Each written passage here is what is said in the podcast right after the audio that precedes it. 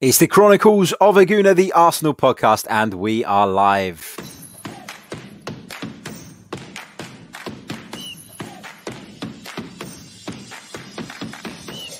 You're listening to the Chronicles of a Gooner, the Arsenal podcast.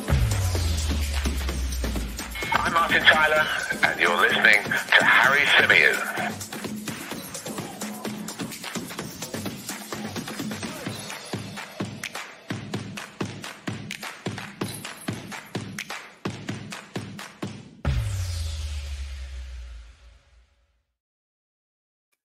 Hello, good afternoon, and welcome back to another live edition of the Chronicles of a Gooner, the Arsenal podcast, brought to you by 90 Min. As ever, I'm your host, Harry Symeou, and on this edition, we're going to be continuing our reaction to that crazy game that took place at the London Stadium yesterday. West Ham United 3, Arsenal 3 in the end, despite the Gunners going down by three goals to nil inside half an hour. So we've got lots and lots uh, to discuss off the back of that one. We'll be touching a little bit on Mikel Arteta's post match press conference, uh, but I want to focus really on one player in particular, and that player is the Norwegian wizard Martin Odegaard because I've been so, so impressed with him since he's come to the football club. I think he's been sensational. I think he's been a breath of fresh air.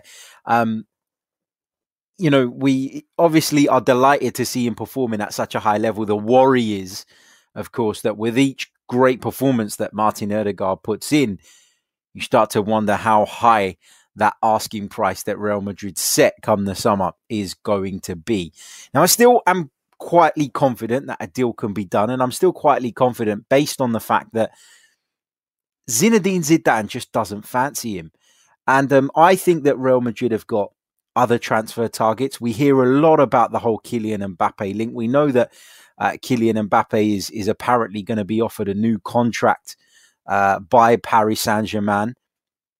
But we also know that Kylian Mbappe is probably quite desperate to go and test himself and prove himself in a stronger league. So I wouldn't rule out Real Madrid signing Kylian Mbappe this summer. And listen, if they're going to sign Kylian Mbappe, given the um, given the, the financial situation they currently find themselves in, then you know they're going to need to get all the money they can get. And I've talked about it in the past. I felt around 30, 35 million would probably do it for Martin Odegaard, and I'm I'm sure that as I keep saying, with every good performance, that price will be creeping higher and higher up. But you know, the guy is just has just been a, an absolute revelation, particularly in the last few weeks. You know, where he's really settled in, and you can see, you know, the the the, the Olympiacos game, the second leg where he didn't play and he came on as a substitute. I think was the clearest indication yet that without him, we're just nowhere near the same side, particularly in a creative sense. I think I'm gonna I'm gonna park the Odegaard talk for a minute because I want to go over to the live comments. I want to see what you guys are saying on Odegaard, but I also want to just quickly touch on Mikel Arteta's uh, post-match press conference, and I'm going to focus or, I'm going to touch on all of it, but I'll circle back round to the Odegaard bit, and then I'm going to bring up some tactical bits uh, on the screen that I want to share with you guys that are watching on the video. Don't worry if you're listening via the audio. Uh, I will try and make it as clear as possible. Big hello to everybody in the live chat at the moment because there are lots of you there. Big hello to Xander, to Femi, to Graham, to Pratik, to Saeed, uh, to Alfonso. Uh, to Aaron, who says uh, incredible insights and analysis and tireless work on creating content week in, week out. Big fan of the channel from sunny Dubai. Aaron, thank you so much, mate, for your very, very kind words. And um, it's sunny here in London today as well. Unfortunately, though, as you can see by the fact I've, I've had to throw my hoodie on top, it's not very warm. Uh, maybe it's a little bit better if you're sitting in the sun, but yeah, um, still a long way to go before we can call it sunny London. But big hello to you, Aaron. Um, let's see uh, what you guys are saying on the whole Odegaard thing. And, and Pratik says, I really think we have a chance of getting him. Real Madrid are not in, op- in an optimum financial position as other Spanish clubs. And if we offer the right money, it's a real possibility that they accept. Xander says, uh, should Arsenal do a similar deal that the that Spurs done with Reguilon and add a buyback clause?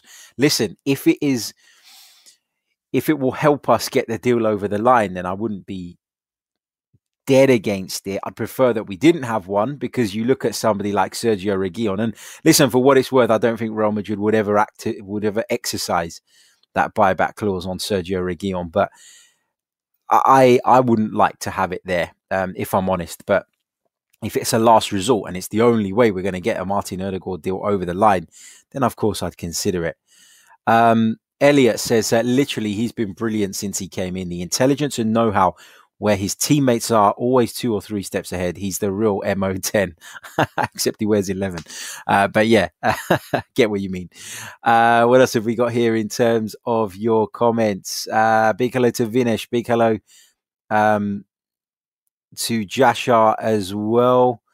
Um, big hello to Charles. Uh, Vinesh says, Harry, can you please smoke both the Spurs fans on today's 90 Min Gas Tank episode? Don't forget, yeah, the Gas Tank is back uh, today. We're going live at 4:10 p.m., so I'll be part of the panel uh, on there today. So looking forward uh, to uh, to discussing uh, the game, of course. Uh, Marble Halls TV says he has what it takes to cut it in the PL. I'm fearful that Zizou might keep him, especially as Modric is old now. Um, Feridun says, I remember some Arsenal fans were suggesting the number 10 position is dead. That's been a really strange narrative, not just from Arsenal fans, though, uh. I've seen a lot of people uh, saying that over the last 12, 18 months or so. Probably since Liverpool became the, this dominant force. You know, when Liverpool went on and dominated the Premier League last season, everybody was going, oh, but they don't play with the number 10 and therefore the number 10 position is dead. No, actually, what Martin Odegaard has shown is it the, the number 10 position is very much still alive. But on top of that, you know, it's probably changed a little bit. It's probably adapted a little bit. You're probably looking at someone now who isn't just a luxury player, someone who will uh, press and will harry and will work hard. And that is exactly what Martin Odegaard does in that position. And that's why he's so useful. And he is the type of number 10 that Mikel Arteta um, Mikel Arteta uh, clearly wanted. He didn't trust in Mesut Ozil to give him um, the physical side of the game. He didn't trust in Mesut Ozil's attitude. Um, and I was talking to Graham Brooks um, in a WhatsApp group that we're on. You'll all know Graham. Um, returning to the same old Arsenal tonight, by the way. Graham is back, so make sure you tune into the same old Arsenal tonight at 7 p.m. UK time. Uh, Graham will be back joining us. But he basically summed it up in a nutshell and actually inspired a piece that I wrote today, which should be going out on 90min.com at some point this afternoon, uh, around the fact that Martin Odegaard is actually everything that Mikel Arteta wanted Mesut Ozil to be, but for a number of reasons that that didn't come to fruition. Um, so I highlight the differences between the two, and I highlight the similarities between the two because there are some. Uh, so that was a, an interesting piece to do. So check that out on 90min.com a little bit later on. But yeah, uh, Graham Brooks inspired me to write that one. And um, he will be back on the same old Arsenal podcast tonight. So make sure you check it out. Head over to the channel and subscribe to it if you haven't already. Um, Vinesh says, Harry, do you th- don't you think Martin will have the final say? I think that Martin himself will have a massive part to play in this. Yes. I think that if he makes it very, very clear um, and he's willing to sign for Arsenal permanently, then I think that Real Madrid will will see that as another reason not to keep him. I think that Real Madrid uh, will. Um, I'm not going to say bow down to his demands, but I think his influence on this deal uh, could be big and significant. And it's not just a case of, of Real Madrid. I think that if they've got a player on their hands who clearly doesn't want to be there, um, and if he's got a good agent and they can find a way of um, of uh, of convincing Real Madrid to play ball with Arsenal, then yeah, of course he can have a massive say. I think it will play a part. I think the fact that he probably wants to get out of Real Madrid and probably wants to end what's been a little bit of a nightmare. Maybe nightmare is the wrong word because playing for Real Madrid, playing for such a prestigious football club, getting the chance to go there at the age of 16 is is by no means a nightmare. It's it's what kids dream of. But what I will say is that he will feel that his career has stagnated a little bit. He will feel that had he been at a club where he was going to be given more opportunities and actually felt at home rather than being shipped out on loan here, there, and everywhere, he might feel that he would be at a better level now than he is currently. And that's not, you know, to take away from his current level. I think he's fantastic. on the other hand, you know, it would have shaped him. It would have taught him to be resilient mentally, um, and I think mentally he's uh, he's he's top notch. And I think that, um, you know, Mikel Arteta's talked about it time and time again. He's talked about this this essentially. You know, he's 22 years old. He's a kid. He's talked about the fact that he has um, some real mental strength. He has a real desire to succeed. And as I said at the time when the deal was confirmed, at the time we were linked with Martin Odegaard, I talked about, for me, the main reason that this felt like it made sense was because this was somebody who would be coming to Arsenal with a point to prove. This wasn't somebody in the twilight years of his career. This wasn't somebody who had become comfortable over the last four or five years and was coming for a, a bit of a holiday to North London. Not that you'd come to North London for a holiday, but you know what I mean. Martin Odegaard was coming here with a point to prove, and up until now, he has shown uh, or he has proven that point, hasn't he? He's been brilliant.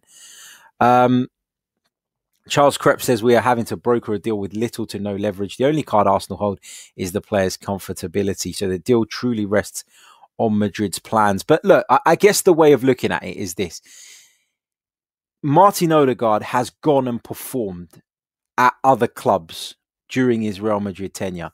He was very good at Real Sociedad. He was uh, pretty decent when he went on loan to the Netherlands as well.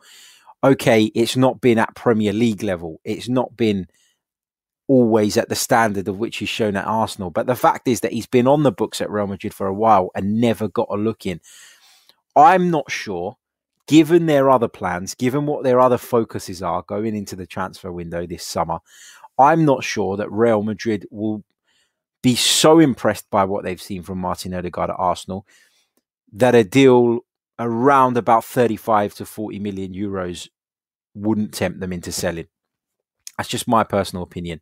Um, but that that's how I feel about it. I, I, I think there is some leverage, and that leverage is the fact that Real Madrid need money. You got to remember, as powerful of a football club as Real Madrid are, as Barcelona are, La Liga has been seriously damaged by the coronavirus. The pandemic has had an even bigger, greater impact on the foreign leagues, I would say, than the Premier League. Because why?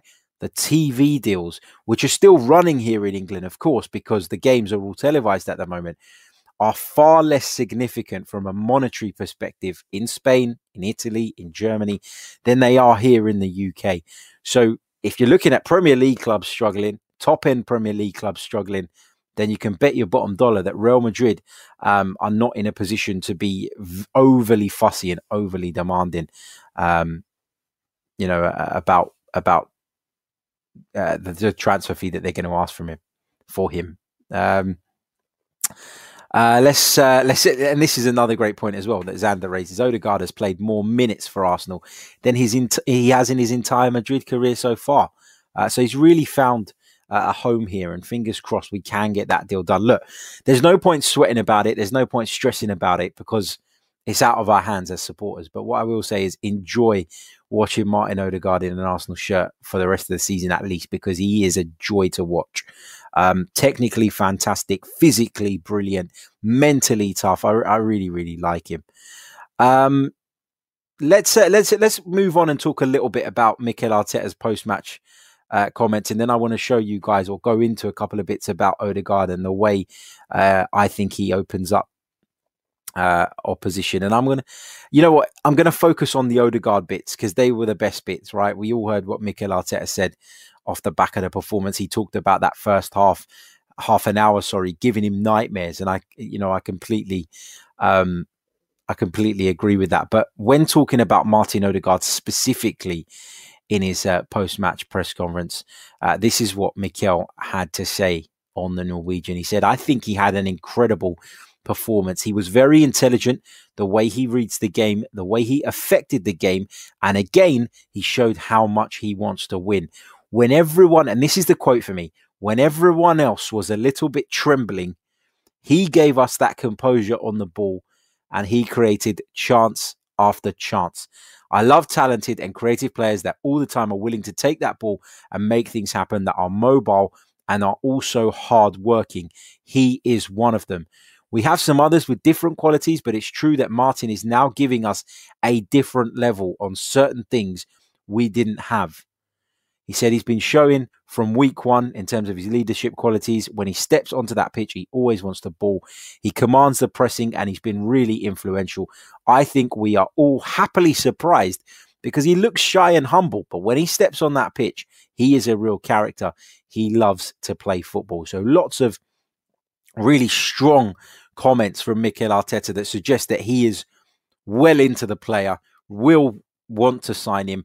We heard reports a few weeks ago that Mikel Arteta had already gone and made it known to the club's hierarchy that he wanted to pursue a permanent deal uh, for Martin Odegaard. And I know that the structure at Arsenal is a little bit different to other clubs at the moment. We know that Mikel Arteta is the manager and not the head coach, and we know that he and Edu uh, will oversee the transfer activity. So, you know, that gives me faith and confidence that if the manager is really liking this guy, if it is physically possible, um, if it is possible from a financial standpoint, Arsenal will do it. And I know I've been through the quotes, but there's just a couple that I just want to pick out again. When everybody else was trembling, he gave us that composure on the ball and he created chance after chance. We have others with different qualities, but it's true that Martin is now giving us a different level on certain things we didn't have. So Mikel Arteta recognizing that he's giving us something very different, recognizing his importance, recognizing how good he's been of late, and that's why Arsenal fans are absolutely loving this guy, uh, despite the fact he's only played, what, 12, 13 games in an Arsenal shirt. Um, so, yeah, really, really pleased from what we've seen from Martin Odegaard so far. And uh, fingers crossed that deal does get done. But just to go into a little bit of a more tactical perspective, um, because I want to do that. I want to show you guys why I have been so impressed with Martin Odegaard. And obviously, I want to hear from you in the comments as well. Probably a good time to remind you, actually, before I dive into that, uh, to make sure that you do hit the like button if you haven't already. Make sure you do subscribe to the channel if you are new. Make sure uh, you do uh, check out our membership scheme by clicking on the link in the description. And that this show is kindly sponsored by Manscaped. Uh, so if your nether regions are in need of some tender loving care, head over to manscaped.com and you can enter our discount code, which is rolling across the bottom of the screen. And it's in the description. It's 90min20. That's 90min20. And you'll receive not just uh, free shipping on your order, but 20% off as well. Uh, and you can stand to save a significant amount of money on any of their products. If you've got any um, uh, you know, any birthdays, any celebrations, if you need to buy gifts for anyone coming up, I find Manscaped is a is a great uh, route to go down because it's light-hearted, but it's also got a very uh, real purpose as well. Uh, so uh, yeah, check it out. Check it out. Um, right, let's go over to um, let's go over to the the tactics board, the famous uh, tactics board. I get a lot of stick actually for this tactics board on social media sometimes, but I love it because it allows me to demonstrate things that I want to demonstrate that I maybe uh, wouldn't be able to do.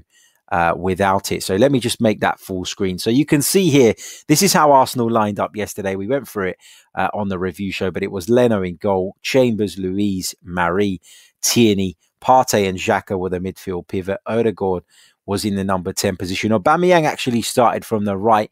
Saka started from the left and Lacazette led the line.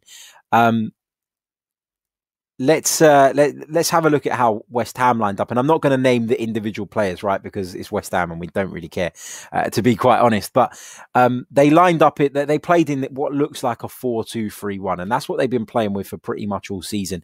Um, you know, they use the likes of Lingard, Benrahma, Jarrod Bowen, um, and they can all rotate those three. They can all be very fluid in that that sort of three behind Michail Antonio up front. Um, but what I think is a key feature of what West Ham United do is is this right when they're back defending. Thomas Soucek, who gets into forward attacking positions so frequently, he's their top scorer in the Premier League, chipped in with another goal yesterday. He sits and drops, doesn't he, and protects that back four, as does Declan Rice, because what West Ham United want you to do, and I'll use the Arsenal players, uh, I'll put them in their positions to demonstrate this. What they want you to do is they want to force you wide. They want to get you in the wide areas. You'll see the fullbacks tuck in when they're defending, and you'll see those two, Soucek and Rice, uh, you know, create a protective screen. And, and the, idea is to stop you breaching them through the middle. You can have the ball out on the left wing. You can have the ball out on the right wing, and they will back every day of the week Issa Diop and and um, Craig Dawson to drop deep uh, in almost in line with their penalty spot and deal with the crossing threat uh, because that's what they're comfortable in doing. They don't want to be run at. They don't want somebody with trickery and guile in and amongst them. West Ham create this really uh, impressive screen, and what you end up seeing as well, uh, because they work so hard, is you see their fullbacks, uh, th- sorry, their wingers uh, drop back as well. And what you get from David Moyes' side out of possession is very much two banks of four. Old school, traditional, David Moyes. Um, that's the way he likes to play. Two narrow banks of four. That's how West Ham defend um, certain situations. But what Martin Odegaard did brilliantly was even when faced with a defensive screen uh, of two defensive midfielders and two centre backs, in the central areas, he still made things happen for me. And that was what was most impressive. And I'm talking about this area here, uh, the area that I've highlighted. That is Martin Odegaard's domain. That is where he likes to operate. And he does it so brilliantly. Now, to have the composure, to have the touch, to be able to receive the ball in those kind of areas and know that you're going to be closed down by one, maybe even two defensive midfielders. Know that even if you manage to escape their attentions and skip beyond them and get onto the, the centre backs, you've got another line of defense to breach. I think it takes outstanding technical ability and confidence to demand the ball in that area all the time. We've seen it far too much over the last 12 months or so, where Arsenal have been unable to breach teams that way because they haven't had a player who has that ability or that confidence or that desire uh, to to pick up the ball in those areas, and we've been forced out to the wide positions. It's why prior to Martin Odegaard's arrival at Arsenal, we were forever seeing the Gunners throw balls into the penalty box at, uh, to no avail. We were constantly seeing Kieran Tierney get forward on the outside of the the player playing from the left. We were constantly seeing Bellerin or whoever it was doing that as well. And that's not to say we didn't do that yesterday because Callum Chambers got forward, didn't he? Very frequently and got two assists. You know, the first ball into the box where he picked out Lacazette, and the second one, of course, which was deflected into the goal uh, by Craig Dawson. But having Martin Odegaard in that team gives us options now. We don't have to just play in one way. It's not just about the overloads in the wide areas. It's about uh, having options and having alternatives and finding different ways to break people down. And with Odegaard in the side, even more so than with, with Emil Smith Rowe in the side. And that's not to take anything away from Emil Smith Rowe. I said it at the time. I felt that Martin Odegaard, when we signed him, was going to be at a slightly better level. Um, he's more experienced, uh, and and you know you, are starting to see that now.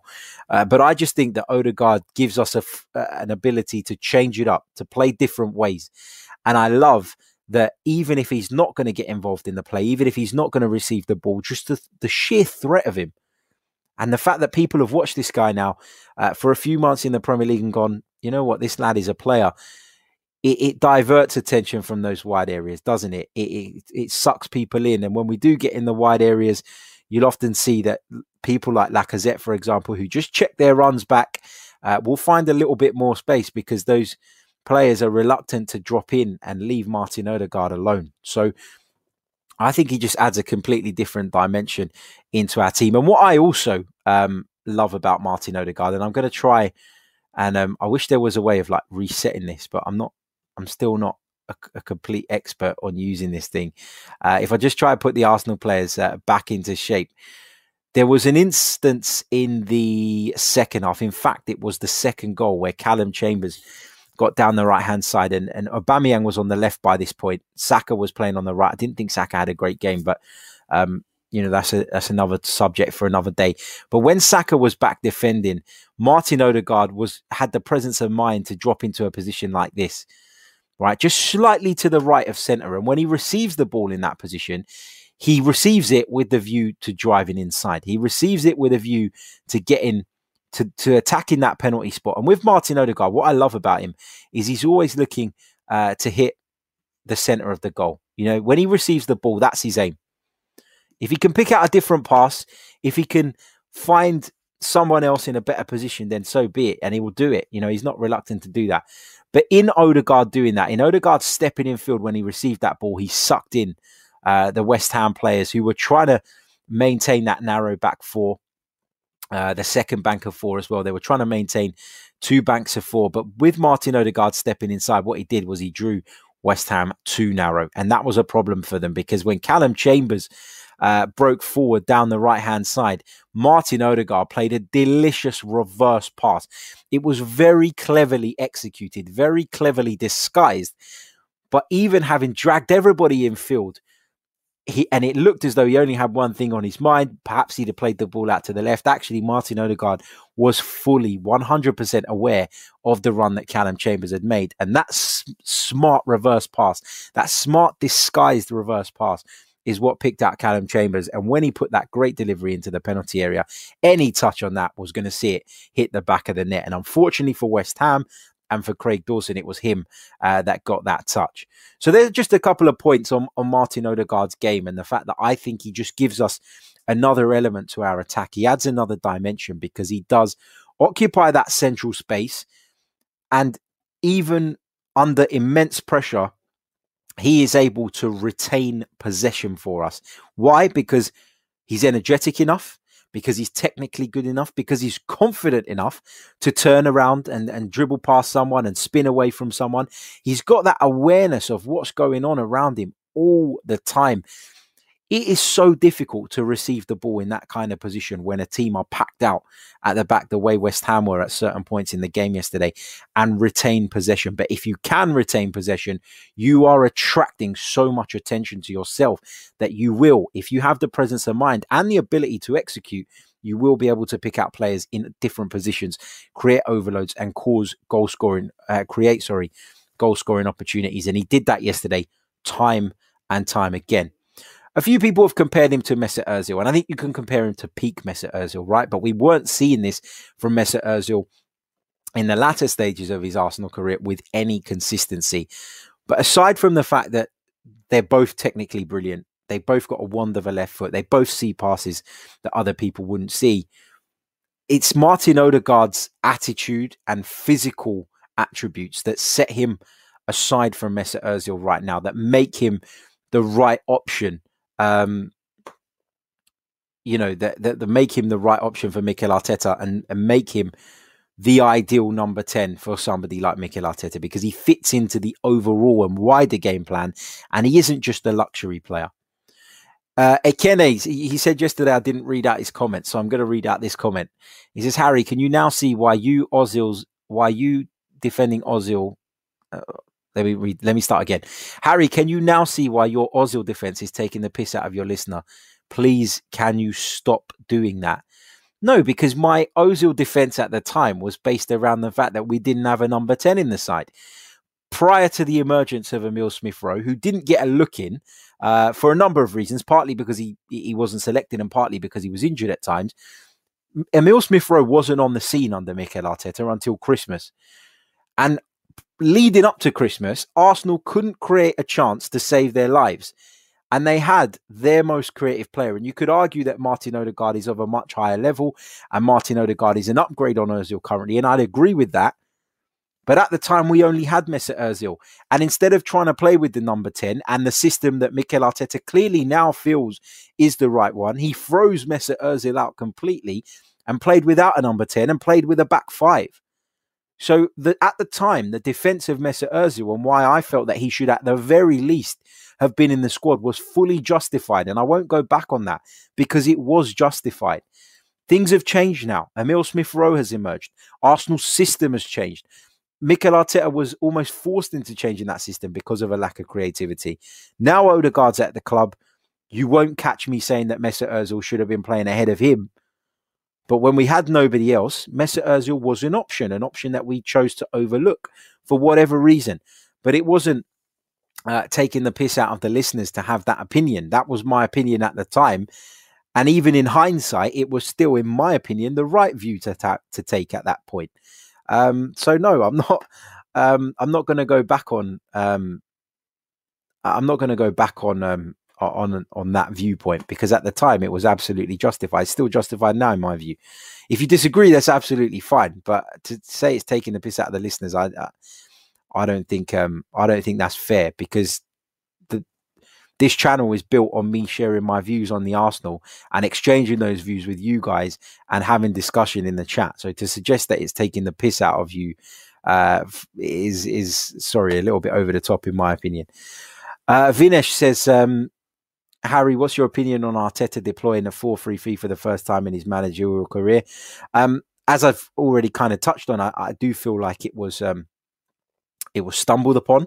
I do feel like he got to the point where we were so poorly, uh, so poor, sorry, from a creative standpoint that he kind of had to do something uh, to change that, and he did, and it worked. Um, and the performances have been on an upward trajectory for the most part ever since then. Of course, there have been dips. Of course, there have been disappointing displays, disappointing results. We all know that. Um, but I, I do think this is the way. I don't think it is a four-three-three, Vinesh. I think it's a four-two-three-one. Um, and I think it will only it could become a four-three-three maybe later on. But I think with Thomas Partey and Granit Xhaka operating like a double pivot, I, I don't think it's a four-three-three. I think it's a four-two-three-one. Um, that's the, that, that's my view. Uh, SP says I feel Odegaard is like Ozil plus defending. Um, what do you think? Yeah, uh, that's it. You know, look, let's um, let's not let's not try and just because of the way he left the club and because he's gone, let's not take away from the fact that Ozil technically was a fucking genius because he was. Um, one of the best number 10s of his generation. But as I've already touched upon, he doesn't bring you the physical side of the game that Mikel Arteta regards as a non negotiable. He doesn't bring you pressing. He doesn't work hard. He doesn't track back. He's a luxury player. And Mesut Ozil is the mold of number 10 that we were maybe seeing five, six years ago. Where I agree that the number 10 position is a little, uh, uh, sorry, I agree that the number 10 position is a little bit different to what it was maybe four or five years ago, but it isn't dead, uh, in my opinion. Right, let's get your questions in the live chat. Um, got around about 10 minutes to go. Uh, so get your questions in. I'll come to as many of those as I possibly can um, between now and the end of the show. And, and my apologies, actually, because I misunderstood uh, Vinesh's question uh, where he said about the 433. Um, he's talking about after the Emil Smith Rowe substitution. My apologies, I didn't pick that up um, initially. I actually think that that didn't work. Um, and I actually think Arsenal had a better chance of winning the game had we stayed the way we were. Um, touched on it on the review show yesterday. I feel like sometimes in your desperation to score a goal, by substituting midfielders who are so key to you winning the ball back and controlling a certain area of the pitch, I think that actually you lose something and you lose the control of the game. And I do think that was the case yesterday. I, I think it was Mikel Arteta desperately trying to get a goal. And look, at the end of the day, uh, we nicked the goal, and that's great. But I do think that we actually lost a little bit in terms of our dominance at that point when when Granit Xhaka went off. Um, so apologies because I, I, mistook your question. I thought you were talking about uh, the initial setup. I didn't realize you meant after the uh, substitution. Um, but yeah, after the substitution, there was a change. There was a shift to a 4 3 3. And me personally, I wasn't too keen on it. Although I can't really go in on Mikel Arteta off the back of that because ultimately we got the result, uh, didn't we? So it's happy days uh, for everyone involved. But I'm, I'm not sure that that, that move actually enhanced us. I thought we probably would have scored that goal anyway because we were so dominant uh, at that point. But yeah, uh, interesting to see it. And it's a different option, isn't it? Um, Jay Dubia says, uh, "What do you think about Liverpool sniffing around Odegaard? Look, it's natural, isn't it, that the better he performs, the more clubs are going to be interested, the more radars he's going to appear on. But I think the fact that he's already at Arsenal, he's very happy at Arsenal, I think stands us in very good stead. We also have a pretty good relationship with Real Madrid as well, and fingers crossed that all of that combined is enough." Uh, to get the deal over the line. Uh, Adam Chisholm says, uh, Why do you think it took so long for Oba to be subbed? I said it on the watch along. I said it on the um, the reaction show, I probably felt that that substitution actually happened 15 minutes too late. Now, I get that you want to keep him on for as long as possible because despite his faults, despite the criticism that's come his way of late, I think we can all agree that Pierre-Emerick Aubameyang is still probably Arsenal's biggest goal threat. Uh, so I get the need to, or the, the wanting to leave him on. And I actually think had as much as Mikel Arteta says that the situation in the North London derby has been brushed under the carpet uh, and dealt with and moved on from, I actually think that had um, had uh, Had Pierre Emerick Aubameyang not done that, I don't think he gets substituted in a game like yesterday's at a time when we're chasing the goal. But I think that Mikel Arteta has gone, well, all of that is still in my mind, despite him saying it isn't. And he's gone, well, you're not playing very well today. So sorry, mate. See you later. Um, and, and I actually like that he made that substitution. I thought it showed balls. Um, Aubameyang didn't look too pleased about it. Uh, but then, of course, the goal went in when he was still making his way around the pitch and he, he jumped into the celebrations. Um, but I thought it showed balls and I thought it showed stomach uh, from Mikel Arteta to make that change at a time when Arsenal were chasing the goal. Because look, had we not got that goal, you can you can be sure there'd have been some Arsenal fans out there who went, "Well, why'd you take off Aubameyang?" Um, but yeah, I thought it was the right decision. Me personally, I'd have made it 10, 15 minutes earlier for sure. Uh, big thank you to uh, Mark Neighbor for your very, very kind super chat donation. Thank you so much. Uh, really appreciate it. Thank you for supporting the content. He says Odegaard, Oba, Laka, Emil Smith Rowe, Saka, Martinelli, Balogun, Willian, Pepe. They cannot all play, and people forget that. It's nine players for three or four positions fighting for places, but it is now a top heavy for a squad of 25. Interesting point. Um, I take the point on board because I've I've beaten the drum about Martinelli where I've gone. You can moan that he's not playing as much as you'd like, but there is a lot of competition in those areas at the moment. So I completely agree with you. We are top heavy uh, in those positions, um, and I think we're actually quite well stocked in defence as well. I think where we're light is in the midfield. Um, you know, beyond Xhaka and Partey, you're looking at Ceballos, who, who isn't going to be here next season, and you're looking at Mohamed Elneny, who I personally don't think um, is good enough. Uh, let me pick out a couple more bits just because we're a little bit uh, pushed for time. Um, um, let me see. Let me see. Um, Jay Dubia says, "Would you swap Oba plus a little bit of cash for Odegaard?" Uh, if I, if we're going to move Oba on, then I would want to get some money in, some significant money in for him. I think we still can. Um, but yeah, um, I, I get why people are saying that. I absolutely love Martin Odegaard, and I'd love to see him sign. I'm just, um, I'm a little bit I, feel like we could still get 25, 30 million for Pierre Emerick Aubameyang, and I'd probably rather do that, and then we use that money to strengthen in that area. Um, and I think that we still need to be looking at um, at signing Martin Odegaard, regardless of that. Um, in an ideal world, no, I'd rather they were separate deals. If Aubameyang has to leave, look, if Aubameyang can sort himself out, uh, start converting some of those chances. Start showing the right attitude, which for me is the most important thing right now as the club captain. Then I'm happy for him to stay. All I've been saying over the last few weeks, and I've and again, you know, there's been a lot of criticism for that. Is I would consider it if the right money was on the table, and and I stick by that. Uh, let's go to this one from Nicholas. He says, Yasu Harry, how you doing? He says, could it be the case that Arteta is using players in blocks of time, i.e., holding Gabriel Willian they are being used sparingly. Wouldn't you agree? Yeah, it's a good point. Uh, you seem to see players get given runs in the team uh, three or four weeks and then given a rest, then taken out the fire line, firing line, and then maybe you see someone else come in for a period. It's interesting. The way he's rotating the squad is interesting. But what I'll always say, um, what I'll always say is that we do not have the full picture uh, when it comes to the condition of these players, when it comes to their recovery off the back of certain games, when it comes to how they train during the week. And so sometimes some of these decisions will lead to us raising an eyebrow or two. But I think we've just got to trust in the manager on that. When it comes to the, the physical side of it and the medical side of it, I don't know about you guys, but I'm definitely not a doctor. I'm definitely not a physiotherapist. I'm definitely not someone in the know in that department. Um, and there will be data used by the club's medical staff um, that gives them indications of where players are more likely to break down, etc., etc.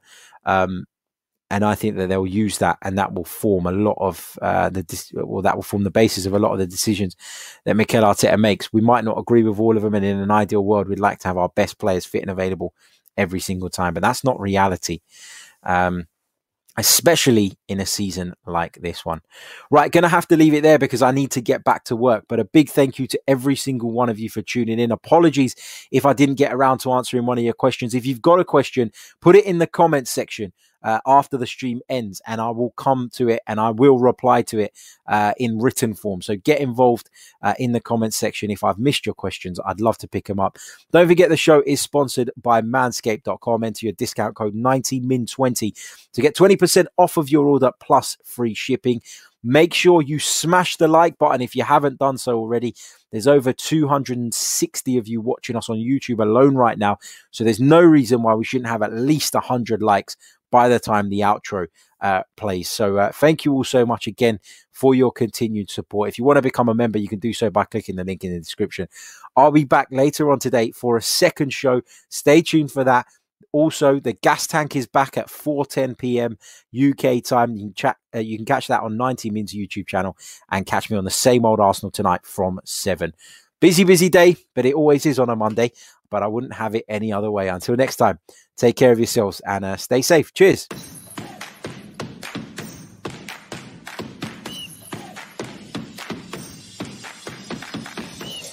You're listening to the Chronicles of a Gooner, the Arsenal podcast. I'm Martin Tyler, and you're listening to Harry Symeou.